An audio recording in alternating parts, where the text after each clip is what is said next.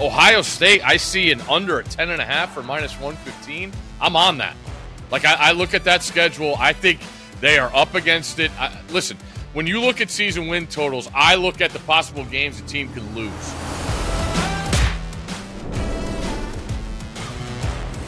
Hello, welcome in. It's always college football. Today is Friday, week zero eve, here in August of 2023. I'm Greg McElroy, your host. Appreciate y'all being with us. We have a jam packed show today. We have yet to do some regular season win totals. We've yet to make some picks against the spread. We have resisted the urge to talk about gambling lines here on Always College Football. Today is your day. Now, we won't do it as often as we did it last year. We did it every single week last year, but we're going to have some nuggets in there every single week that you need to be prepared for. Will we dedicate an entire show to gambling? Probably not anytime soon, but today is dedicated to gambling. And even if you don't gamble, you can still get valuable information from the content of the conversation that we're going to have with Stanford Steve Coughlin. He's been with Scott Van Pelt forever. They've done bad beats, they've done all that fun stuff. He's now moving over to college game day, where he is going to be a fixture.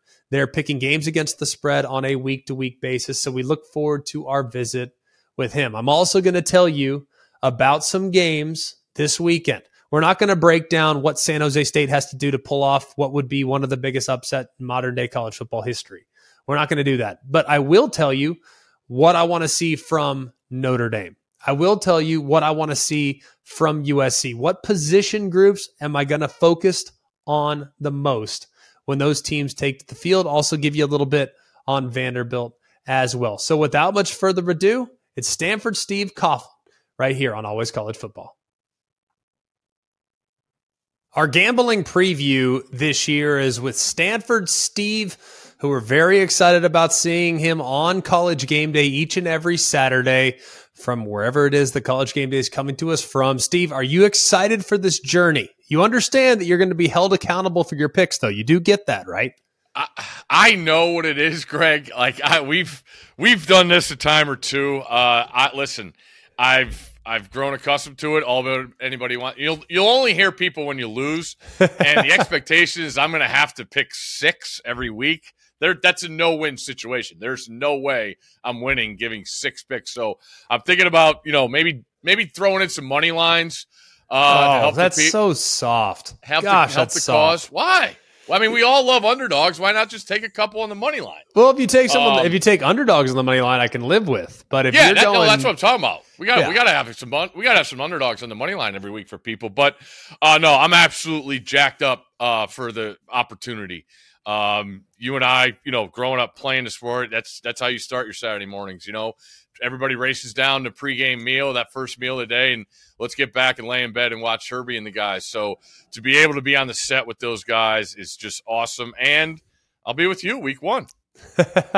that that could be good or bad depending on what we decide to get into on. We'll focus on the post game. Yeah, we, well, we know the, we got yeah. work to do pregame. Well, we're going to win the weekend though. There's no denying that. Absolutely. Let's let's get into some regular season win totals because there's a mm-hmm. bunch that have actually jumped to me that I'm yeah. feeling better about. At first, I'm like, man, some of these lines look pretty good. And then I start to look at maybe some of the matchups and where some of those matchups are played and what the line might look like two, three, four weeks from now, two months from now in some cases. And I'm starting to feel a little better about a few, but I'll give you the floor first. Give me a couple of regular season win totals that you're all over at the moment. Uh, I have one, two, three, four, five, six, seven written down, so. Um, we wow. can get through them. Yeah, I, like you said, the, I've seen some numbers change in the direction like I've wanted to bet the other side. So like Ohio State, I see an under a ten and a half or minus one fifteen. I'm on that.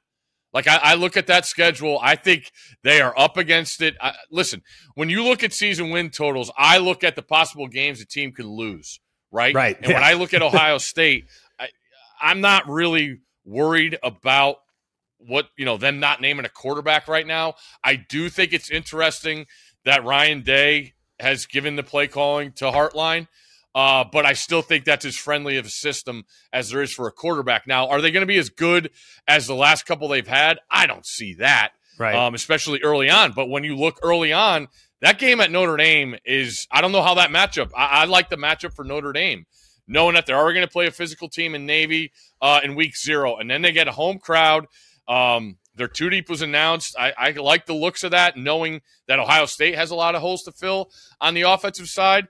And I don't care who you are, when you have new guys playing on the offensive line and you go on the road in a big time environment, you are fully, fully tested yeah. uh, to see that. So, like, I look at that as a losable game. That's early.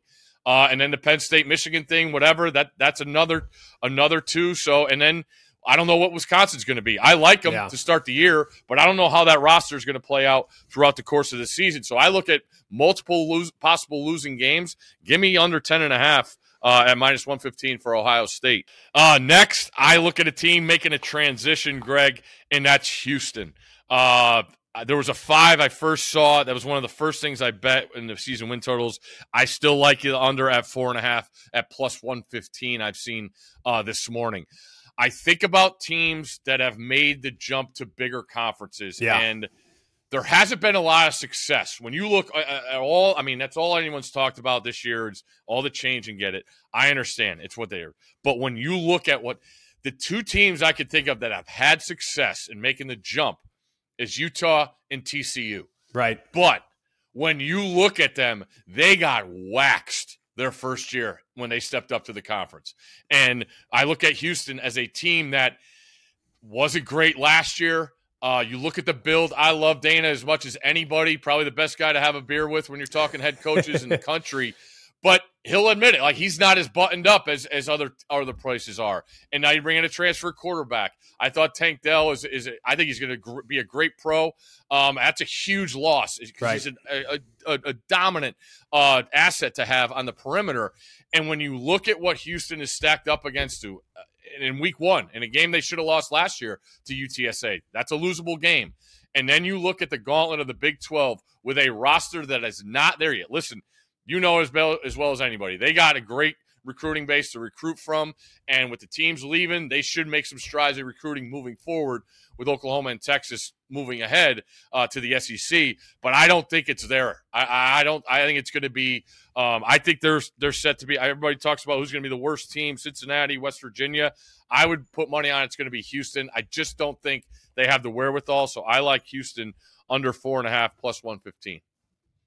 Love those. I think Houston, that would be one that I'd really jump at because I'm with you. I think they are right now, roster wise, with the turnover, they're probably the most difficult team to project yeah. in the Big 12. And you referenced the TCU jump and the Utah jump that first year, the transition year. People have pointed to Texas A&M and Missouri when they jumped to the SEC, the immediate success that they experienced. They went from Power Five to Power Five. Yeah. When you go from G5 to Power Five, it's very, very different. I'll give you a couple just to nibble on. Love yep. Wisconsin over eight and a half. That's mm-hmm. been one of my favorite plays of the entire offseason. The number's big. I am worried a little bit knowing that their last five games are all going to be outside, all going to be in environments that could impact the passing game, especially there in Madison. But I look at their entire list of games. The only game where they're going to be a significant dog is against Ohio State, where they host yeah. Ohio State in Camp Randall at night. And if Ohio State's got problems on the perimeter as far as giving up big plays like they did a year ago, then guess what? Wisconsin's probably going to be able to take advantage of that. I still don't think they're going to abandon their running game either because. Phil Longo, everyone thinks of him as an air raid guy, a guy that stretches the field vertically. Yes, he does that.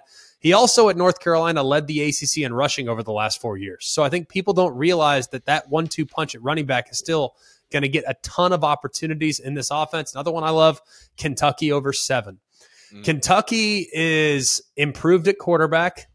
Devin Leary is not the prospect that Will Levis is, no. but he is a better college player. Assuming the offensive line is better.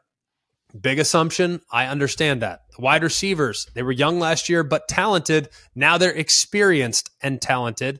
Running back Ray Davis going to be excellent, and they're always solid on the defensive side. Now you get Bama, you get Georgia. I don't love that, but I wouldn't be surprised if they could take on Tennessee. I wouldn't be surprised if they could take on just about everybody else in the East, not named Georgia. So I love the over of seven with Kentucky, and then I'm going to give you another one, keeping it there in the state of Kentucky, not Louisville yet. Getting there in a minute. Western Kentucky, eight and a half's the number. Conference USA is a little different now.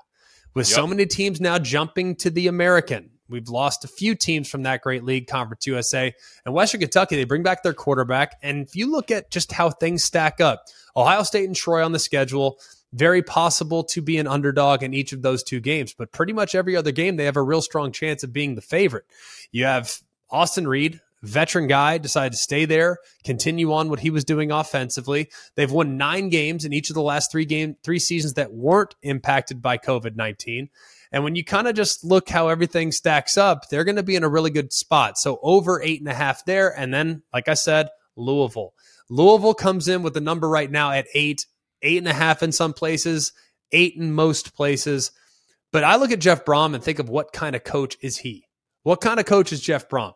Now they get Notre Dame on the schedule, tough game naturally, yeah. but you avoid a couple other spots. You get Georgia Tech, Murray State, Indiana, Boston College. I mean, there's a strong chance you're four zero. Oh. There's four right there. I got to find four or five more. And the back end of the schedule, man, they play a lot of teams that are very, very gettable, and most of those games are going to be in their backyard. So I think Jack Plummer coming over in a really good spot, understands the offense, had a decent year at Cal last year and has a lot more experience than he did when he took the field as Jeff Brohm's quarterback at Purdue. And I think the upgrade that they've had with some of the weapons on the perimeter will be significant. And the defense, maybe not quite as disruptive as they were a year ago, but they have a chance to be close to what they were a year ago. So I'm taking the over. That's four overs for you. I have a couple unders too. I'm not just gonna, you know, blow smoke all the time, Stevie. But I like gotcha. those four overs, three of which from the great state of Kentucky. Uh, yeah, I uh, another over I like is SMU. Wow. Uh, I just I, I I'm I'm there. I, I am. I, I think Rhett is ready to go. I love what they did. When you talk about what he wants to do and what he's uh, supplanted in those roles as far as getting the ball to his best playmakers, I, I like him. I, I am fired up for the Oklahoma game. I think that is a real, real test. Knowing what Oklahoma's schedule is, I think SMU is is is is very dangerous in that game, and I, I like SMU uh, as a shot to win that conference. So I'm on SMU. Uh, an under. I look at USC. I see an under ten this morning mm. um, at minus one twenty. I, I, I listen. You're going to have to withstand how good they're going to look because their schedule to start is nothing. Uh, but then they go to Notre Dame, they get Washington, they got to go to Oregon. UCLA is, is a rivalry game, so I, that's four right there uh, that are losable games. I think for USC, I, I get it. Um, you know, Lincoln has talked about how you know he's it, he's not worried about the offense. And obviously, when you look at what he's done on the defensive side and investing in, in, in transfers, I get it. They're they're on, they can only be better on the defensive right. side of the ball. But uh, I'm sure we're going to talk week zero. But like I go back to last year, I had Rice against USC, right? And Rice get I think they were getting 35 or something. SC had three pick sixes in that game. And it was just, and, and I think they won by, you know, 30 plus, whatever. They were so fortunate last year with what, that not only did they get those turnovers, but what they did scoring off of them. And that was the defense scoring, I think almost half of of those, you know, whether it was a pick six or a scoop and score. So I just think, see that trend coming back down. Uh, so if you could get it under ten, I like that. Um, I think I'm drinking the Florida State Kool Aid. Uh, Who not Everybody is. It's you're not, not the only one. I I've been hard pressed to no, find no, no, anybody I, that's against that, like them. I'm, I'm going with that. I feel like Louisville. Everybody just looks at the schedule, as you pointed out. Uh, they do get Notre Dame, but Florida State. I as much as as tough as those LSU and Clemson games early in September are, they are winnable. I mean, I don't yeah. know what else Florida State could want going into a season. When you talk about a coach that went through turmoil through through COVID and, co- and players calling him out, and now sustaining what he's done with the portal, but also getting recruits to come in and, and having a foundation there and the quarterback putting more on his plate every single week last year. Right. The improvement that they saw, and also too, this is very this, I, like I like the. I don't want to be sweating through the whole season, Greg. I know if they if they lose too early, that we're up against it. Uh, so those two first two games um, are two losable games at Clemson. I think it's on the 23rd, and obviously uh, Labor Day night um, against uh, LSU in Orlando. We're going to know early. And my wild card, uh, just because I love the kid, and it was he was up against it last year in Charlottesville. Is NC State over six and a half? I love Yeah, what love Dave that. Doeren brings to the Love table, uh, and I love Brennan Armstrong. I just think him reunited with Anae uh, is a great match, and NC State is like the ultimate team. Like we just talked about drinking the Kool Aid. Right. Like last year, it got a little too crazy. You get you lose Leary, you're done.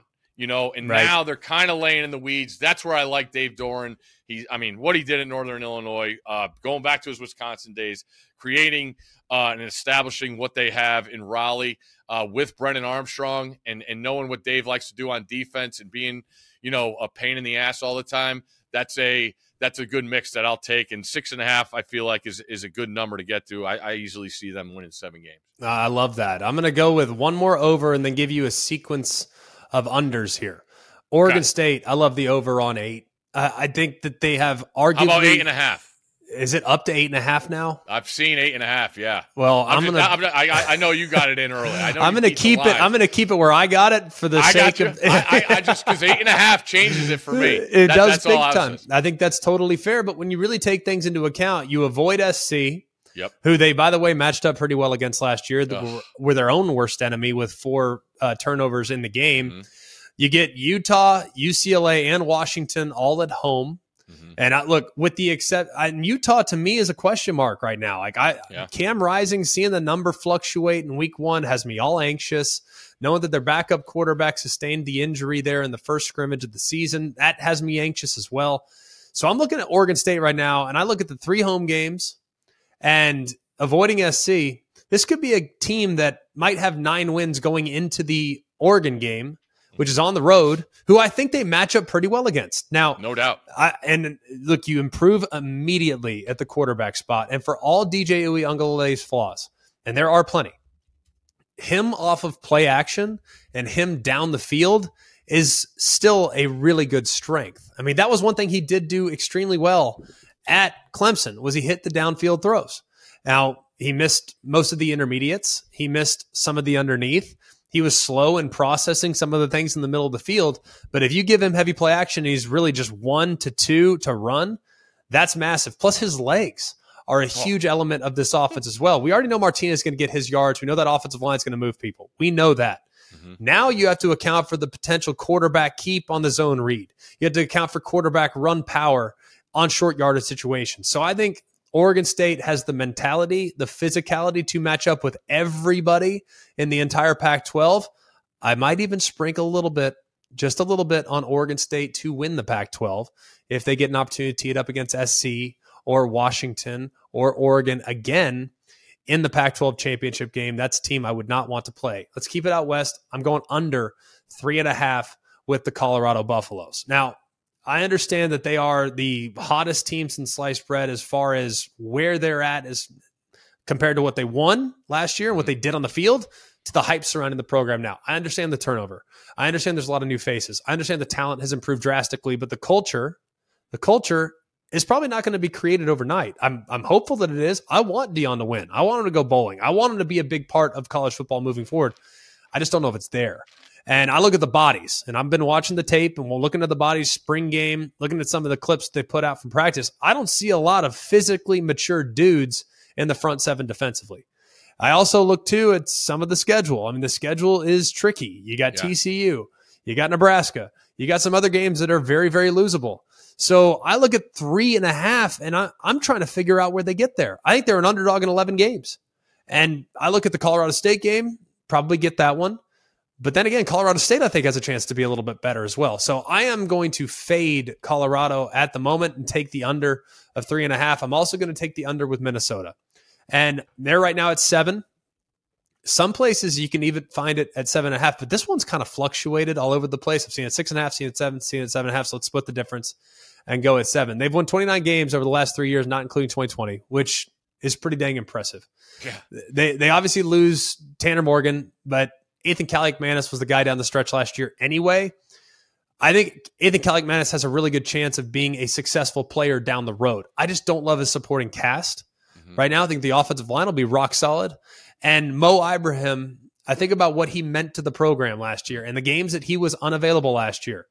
They couldn't do a whole lot. he was that important. And I look at the receivers, the separation and the consistency within that group last year, not great. Tight end, they got a good one, but he's not a crazy no. beat you up in matchups type of guy. He's a big body, he's an imposing figure, but he's not that guy that I'm going to feature in the passing game. So I just don't know if they have enough weapons. They'll be good on defense, but probably regress a little bit because they did lose some key pieces at the second level on that side. But I just don't know where they get to seven. I don't know where they get to eight. I look at how things match up. All right, the Nebraska opener, I think that's a toss up. Uh, you got North Carolina. I think that's an interesting game. You got Ohio State and Michigan. You also have Illinois, Iowa, and Wisconsin. All three teams, I think, are ahead of where Minnesota's at right now. So I'm looking at at least four, maybe five losses before we even get to the Nebraska and Carolina game. So I think it's a tricky situation to be in. So I take the under with PJ Fleck's Gophers at the at the moment.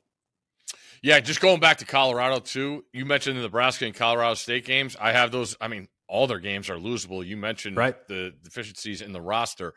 Like you could know because they're not going to Oregon and winning. They're not beating SC at home. Like you could know after week three if you're good. As long as they don't get any of those, you're, you're in the clear. They're not. They're, there's no way they're getting the four. So I like that. Uh, in Minnesota, yeah, like this feels like the big step. Like PJ was able to come in, establish his culture, whether people like it or not. We've seen what's happened with former players and all that. But now with the true quarterback change and a true roster, like they have uh, Ibrahim.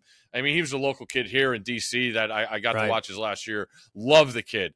And I mean, it was smart the way they built that and, and way they built play action off of that. And they had those monsters up front. They played to their strengths and, and playing in, in, in cold weather and stuff like that. But now this feels like the year where Minnesota – are they going to take this next step? I don't. I'm with you. I don't see it. I, I think they regress big time. I think we're on the same page. Let's do some futures. Uh, I'll give you the floor. Let's start with the Big Twelve. Anything mm-hmm. that you like in the Big Twelve? I, I will say this: we just got done with win totals. Texas did not come up. I would rather take. I think it's. I think it's even money for Texas to win the conference. I would much rather take Texas to win the conference than worry about that season win total. I'm with you. Knowing you don't have to deal with the game in Tuscaloosa in week two.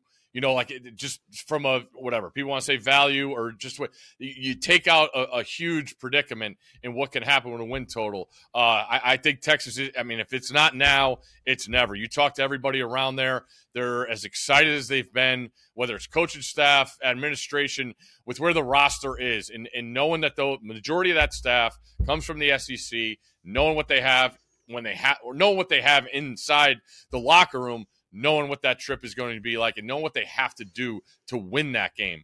Uh, I, I, do wonder. I, maybe it's a conversation for later. How, your thoughts on if the the loser of that game could make the playoff? Like I just feel like if Texas don't bet it right now, game, huh? let's wait a couple weeks and we'll put no, a little know, action on that. I know. I just big picture is everybody's trying to ask for playoff teams, whatever. Right. Right. Uh, I I think TCU is going to be a harder out than people give them uh, are, are talking about them. So I, I think they're they got they got an upgrade in an offensive yeah. coordinator. I, I think Briles is a guy, and, and when you mentioned Colorado, what's Colorado going to look like after week one? Like, yeah, how's that locker right. all that stuff you built up through the offseason, all the positive momentum and everything? Like, if they go in and get blasted, you got to get up for Nebraska, who's going to be as hungry as a team as there is. Um, so I think TCU is set. You know, Morris was the guy, and we know what happened there. But right. I just I love the way Sonny Dykes. They don't people aren't really talking about like they're going to have people you know mentioning that they went to the title game and got blasted. That's fine. But all those guys are gone. Uh, I, I think they are a are going to be a tough out. Oklahoma, the schedule plays out pretty fortunate for them. Uh, but I still there's a lot of proven uh, to me there.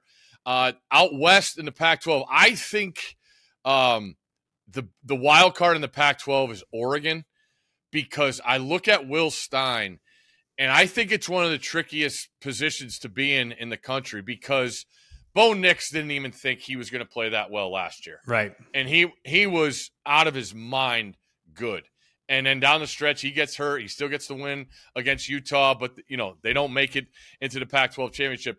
But now you're Will Stein. You come in with your own beliefs, but then you're watching a tape of seeing what Bo Nix did under Dillingham. Like, how do you balance that? Yeah. You know, you, you and, and the guys that they lost, they lose offensive linemen. I think that's a really, really tricky uh, deal to to be put into, knowing what the expectations are because they saw like Eugene people only know Bo Nix from last year. Yeah. Like I, I still don't think that's the Bo Nix we're going to see in the future. So Oregon, I, I, don't like it. I know you like Washington a lot, a lot because of what they bring to the table roster wise.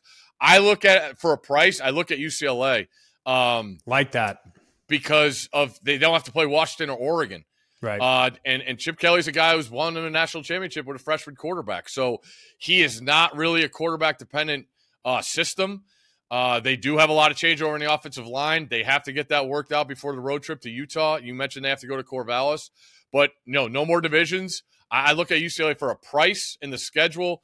That's a team that I would lean on uh, to to to take as a wild card to win the Pac-12. Yeah, fourteen to one right now in some places. Yeah. So I, I don't hate that price at all. Uh, I already referenced Oregon State. You can get them at 11 to 1. I kind of like that action. Just the matchup. I just don't think they're a team anyone wants to play. They're a little bit like Utah uh, Mhm. in a sense that, man, they are really built inside out. And now with improved quarterback play, like Utah got with Cam Rising, now DJ Uiagalelei at Oregon State, they could be in a real position to do some nice things. Oregon's three to one to win the Pac-12 right now. I would stay away. I, I'm just not with them. Right. I think they're good.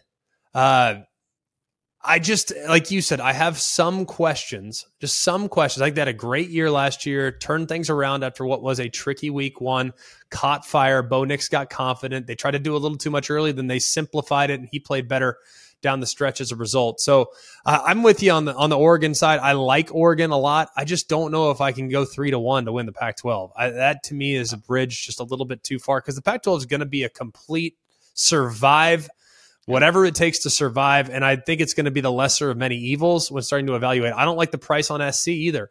Love SC. Think they're a good team. Don't see them getting to 10 wins.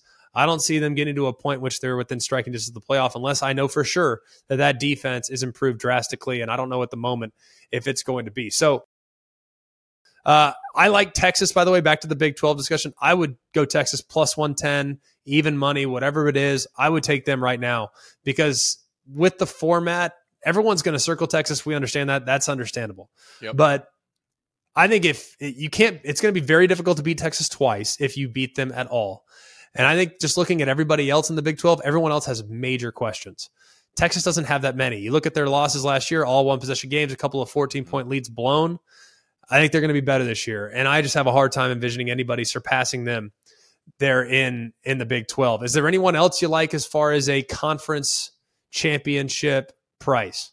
I'm with you. Like I'm pretty sure they're the favorite by a good number, but Wisconsin to win the Big Ten West I- Plus I- I- 125 or so. It's yeah, I, I think that's it's not it. great. Yeah, I No, mean, but- it's, but it's, it's- it's worth, worth it. it. Yeah, it's Yeah. worth it. I'm with you. You you brought up the schedule.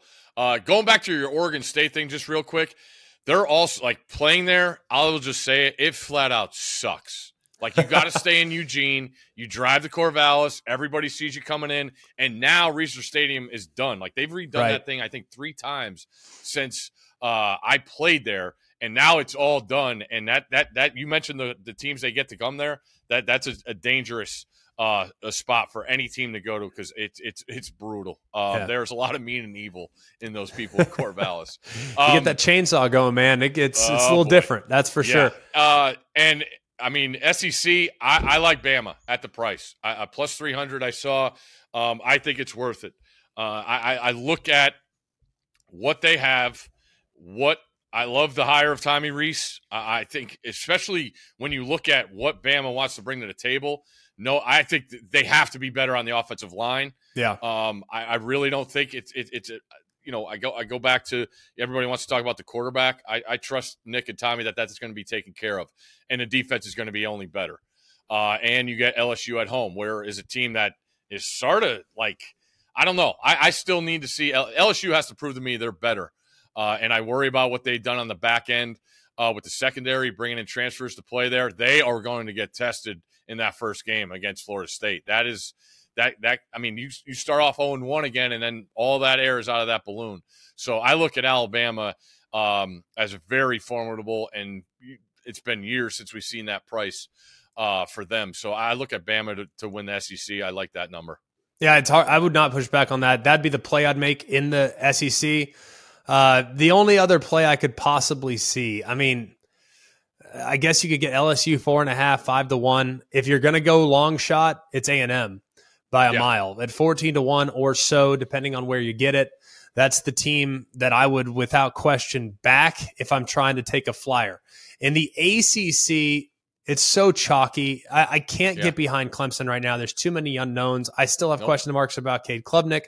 I have question marks about their wide receivers. I think they have one that's elite. I think they have two that are good, but they need to be elite if the offense is going to be what it ultimately wants to be. Love their running back. Offensive line should be solid, but the front seven defensively, I just don't think it is what it's been.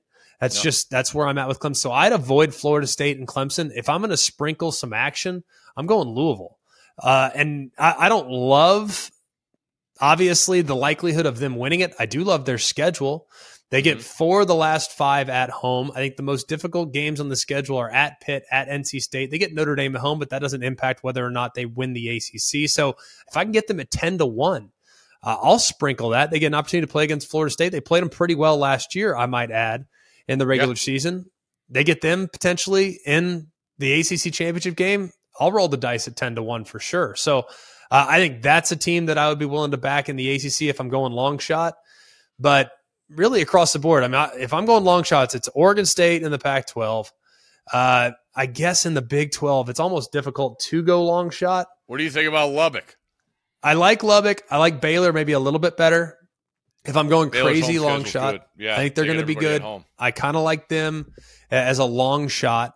Uh, so Baylor probably in the Big 12, A and M in the SEC, Louisville in the ACC, and then Wisconsin in the Big Ten. In the Big Power Five leagues, those are the long shots I would back. Any disagreement or any that you'd like to also add? No, I think Penn State's up against it in the Big Ten. Uh, you know, they, you know, all the positive vibes coming out of there, but you're still going to have to go to Columbus. I think they have a really, really tricky game uh, in Champaign early on. I think that's week four. We're going to really find out what they have at the quarterback position right. in that game because that they're I mean, Illinois is going to be a pain in the butt. They are not going to give you anything easy. Right. Uh, and when you look at Penn State and you're talking about a transfer wide receiver from a MAC school being your difference maker, I'm sorry. I need I need to hear hear more, especially when you have a kid who hasn't played quarterback in big spots before. So right. I know they got the run game. Um, their offensive line, people are talking them up. I need to like I, I need to see them play well in Champaign for me to be a believer. Uh, Michigan, you come at home. you go put that tape on. You want to watch that one again? I mean, that was as ugly as it got. They they're lucky right. they got that fluke uh, touchdown in the first half to be in that game. So, I'm, you know, the the the teams to make the playoff. You know, everybody brings up Florida State, Penn State. I, I don't think I could get there. I I, I think Penn State. I, I would take Penn State over Ohio State as far as wins you know, if I had to take a win total there, right. I don't lo- I don't love it. Right. Um so, you know, Michigan obviously is the favorite. Um Texas Tech is the team in the Big 12 that the problem is they have to take almost two jumps right. to, to make the title game. And when you look at that schedule, it's a tricky start. Like you don't know what the hell's going to happen in Laramie, and then you got no. you got the Ducks coming in.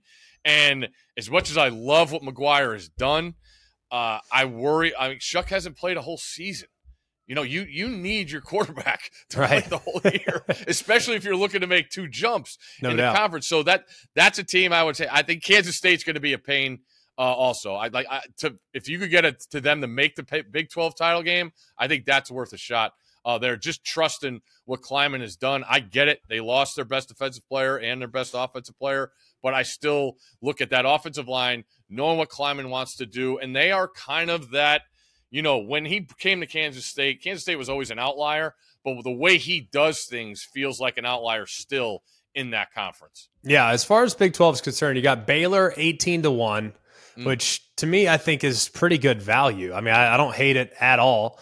Uh, I might roll the dice there. Kansas State's 5 to 1, probably a little bit more appropriate That one is intriguing. It feels Oklahoma. like the books have caught up to Kansas State. I think that well, they just know Chris. Klieman. I mean, Chris Klieman, go ahead, bet against him and and be prepared to eat crow against the spread. They were nine and four last year. I mean, the guy is Mhm. just legit, and I wouldn't change. I wouldn't expect much of a difference. TCU, ironically, sixteen to one right now to win the Big Twelve. We mentioned Texas right at plus money, just a little above, and then Texas Tech twelve to one right now to to win the Big 12. So a lot of value to be had there if you don't want to back one of the favorites, but either way should be really interesting. Let's get to this weekend's games. Not a real sexy slate. Anything that jumps out to you at least in the early going? Yeah, I want to see um, with the new clock stipulations. I think it's really important to keep your eyes. Like I look at the total in the Navy Notre Dame game, right? Yeah. We know what Navy wants to do. I see 49 and a half out there. I think Notre Dame wins the ball, th- wins the game throwing the football, knowing that they're going to have advantages. Not saying that they have elite offensive perimeter players, but they're going to be better. There's going to be better speed and better height on that edge. And I just I want to see Sam Hartman not Yeah. having to do that that slow mesh and actually see him in a real system. Like I'm fired up to see that. I just don't know. Like Navy, like I said, the possessions are going to be limited with this clock. Like if Navy ever gets the lead, it's it's a whole different world, Right. and that under looks like almost too easy to me. I love the under. Like I Uh, love the under and, in that game. and I was at that game last year in Baltimore, and Navy was getting their doors blown off, and all they did in the second half was blitz the bag off of Chris, uh, um, uh, Drew Pyne. I'm sorry, yeah. at quarterback, and they got back in the game. So, me thinking that, knowing that Hartman is what he is, I could see some big plays for Notre Dame, but I still think Navy's going to play. Um, the uh, what's his? Uh, they're going to have a different quarterback. It's not going to be the lacrosse player, but uh, I think you know. No more cutting. How effective are they going to be in that? So that total is interesting to me. I would take Navy plus the points, but I look at that under. Uh, the other one, I think the clock stipulations is that Hawaii Vandy game. Like I watched that tape last year. Um, the end zone view, I still have been mesmerized. How do you not lay felt the like- 17 and a half with Vandy? You just you I- it feels too good to be true, right? And I like that over too because we know what Hawaii wants to do. Right. But I just look at the superior, uh, this you know, being superior in a roster.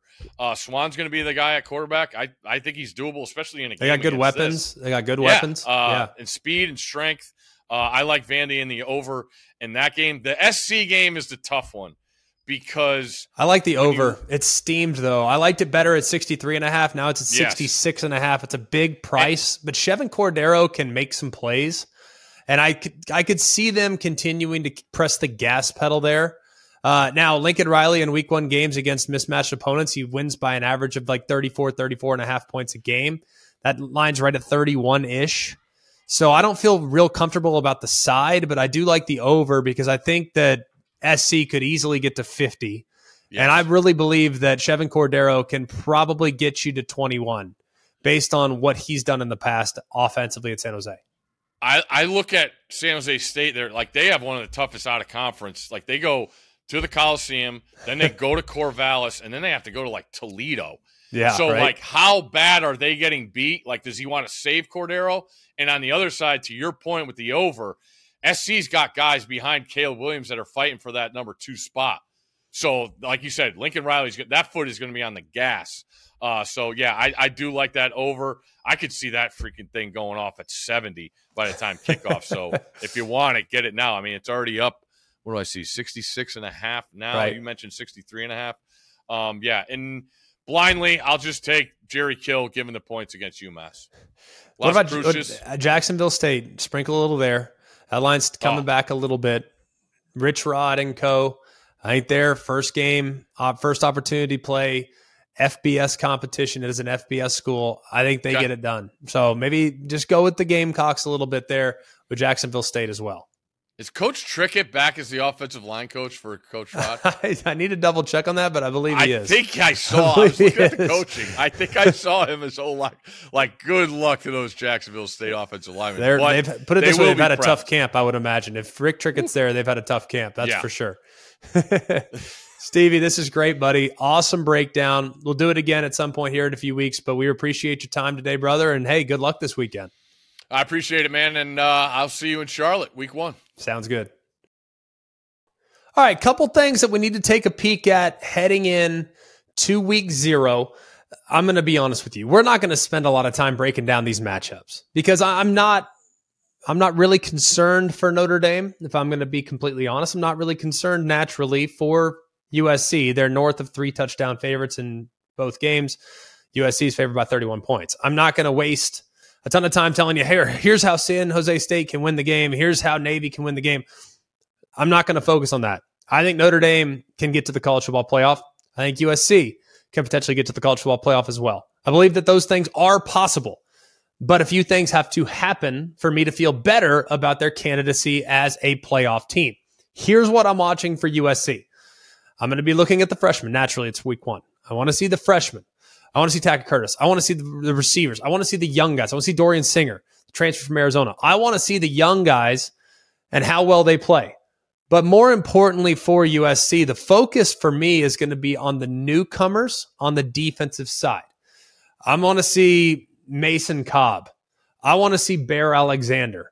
I want to see Christian Roland Wallace on the edge, on the perimeter.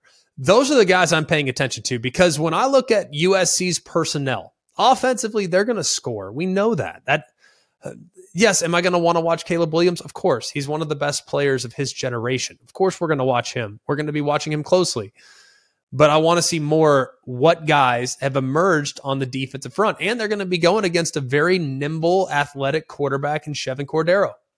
Chevan Cordeiro is going to run around. He's going to be problematic at times, perhaps. He's going to be a little crazy as far as I don't want to say he's careless, but he's going to do some things that are maybe a little off the wall. He's a little bit like Jayden de Laura for you Pac 12 fans. He's a little bit like Jayden de Laura at Arizona because he's a little unpredictable with how he might approach it. He's a veteran guy too. He's played a ton of football. So I want to see are they able to contain him? Are they able to kind of wall him off, not allow him to escape the pocket because there are some athletic quarterbacks that SC will face that's going to be paramount as they move forward into the season. So I'm focusing on the defensive side, mostly the newcomers for the Trojans. For Notre Dame, few things that I'm very, very interested in. I'm watching the wide receivers really closely. I'm really going to watch the, that group. I, I believe that that group is improved. I do. Right now, I don't know what the pecking order is. I'm not sure anybody does. I think you ask their wide receiver staff. They're not going to tell you necessarily what the pecking order is going to be like throughout the course of the season. And maybe week one's not a great indicator of where they're going to prioritize their targets. But it gives me something. I'm be watching those guys. What kind of separation are they able to get from the defenders? What kind of timing are they working with? Are they getting their depths on the routes? So when it says a 12 yard curl, and I'm not going to necessarily know the plays, but based on the quarterback's footwork, I'm probably going to be able to tell you, yes, he was deep, yes, he was short, or he was right on. Let's hope, you know, it's Goldilocks and it's just right every single time. Sam Hartman, going to be watching him closely as well. We know he's an all-time accomplished accomplished quarterback statistically in college football. But this is a very different offense. This more than likely is going to be a little bit more drop back, a little bit more traditional. He has lived in an RPO system where he is making post snap reads by feeling defenders and looking at movement of defenders while the ball is in the belly of the running back. He is forcing defenders to move with the action between him and the running back. Well, now he might be having to force defenders to move with his eyes. Can he manipulate defenders? How are his feet? He is a little unorthodox, can sometimes throw off balance, will move, adjust his arm angle, do a lot of really nice things. But if he does need to just drop straight back and, and throw it on time and accurately, how comfortable is he doing it at this stage of the Notre Dame season? I feel really good about both. I think SC is going to have improved defensive play. I think Sam Hartman is going to be really comfortable. I think the Notre Dame de- uh, wide receivers are going to be better than they were a year ago. So those are the things I'm watching. That's what I really want to see this weekend when those teams take the field. As far as Vandy's concerned, as far as some of the other teams are concerned, Vandy, I want to see the passing attack. Their only way, I think, they're going to need to be better on defense collectively. We know that. But I do want to see AJ Swann. How much has he progressed? He's got really talented wideouts. Are they on the same page? Are they able to carve up a defense in Hawaii that was not really up to par at any point last year? Do they pick up where they started last year? Remember, they played really good football down the stretch. Vanderbilt did. They didn't play good against Tennessee in the final game of the regular season. They needed that one to get to bowl eligible, but they did play pretty well in the couple games leading up to that. So, do they pick up where they left off with a young second year quarterback and a talented wide receiver course? I'll be watching that group specifically when the Dores take the field. That'll do it for us here at Always College Football. Please continue to like, rate, and subscribe. It helps us out, it helps the show out. For all of us here at Always College Football, for Mark, Jake, Jack, I'm Greg. Happy week zero, ladies and gentlemen. We made it. The off season is over. We got games kicking off in 24 hours. So buckle up, get you a couple chin straps, get you a couple pairs uh, of socks, get you a couple mouthpieces, and let's get ready to ride. Nothing but college football from this point forward. So have a great weekend. Enjoy the action. And remember, it's always college football. Hey guys, it's Greg McElroy. Thanks for watching Always College Football. Make sure you like, rate, and subscribe to ESPN's YouTube channel and wherever you listen to your podcasts.